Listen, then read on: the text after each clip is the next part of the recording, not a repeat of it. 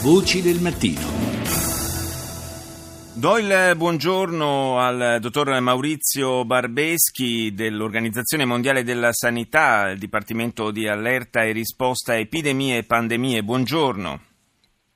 Buongiorno, buongiorno a voi. Parliamo del virus Zika eh, che sta suscitando un certo allarme a livello internazionale, soprattutto sta eh, preoccupando molto per l'impatto che ha in America Latina eh, in questo momento.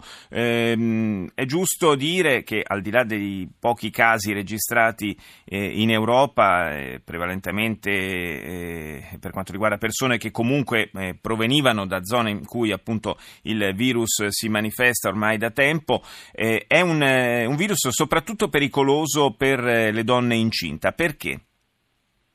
Eh, intanto è presente in circa 20 paesi e territori dell'America Latina in questo momento, ma è noto dagli anni 50.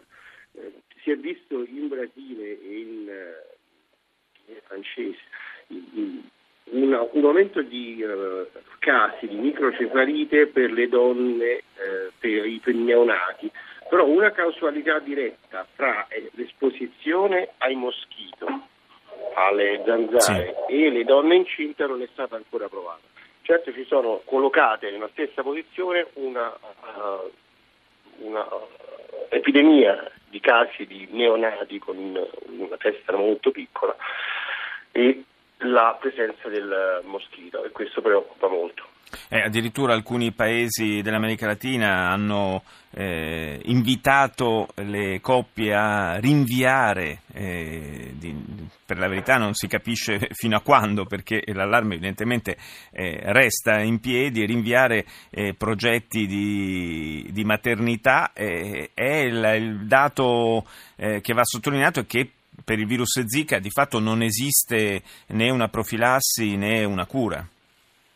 No, il, il, per, la, per, per, le persone questo virus ha una vita di quelli meno preoccupanti, meno pericolosi, da una piccola febbre da 2 a 7 giorni con, sì, con il paracetamolo si cura, se non che il fatto che ci siano donne che danno alla luce bambini con questo tipo di malformazione in queste aree è una, una fonte di preoccupazione. E per la protezione bastano i normali eh, mosquito repellent, tutte le malattie per fumigare queste larve, per le zanzare normali.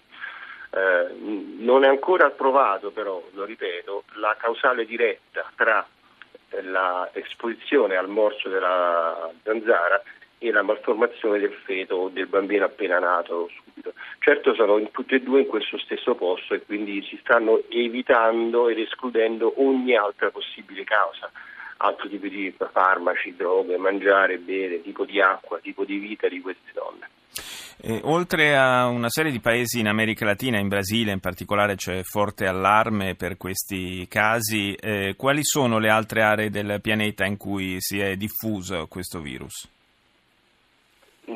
Erano tutti i paesi tropicali, la stessa zanzara eh, è la stessa che porta la dengue la chikungunya, quindi tutti i luoghi dove queste altre malattie sono diffuse, eh, si chiama Zika perché è stato trovato nel 1947 nella Zika Forest in Uganda, quindi sono tutti i posti dove la zanzara è presente.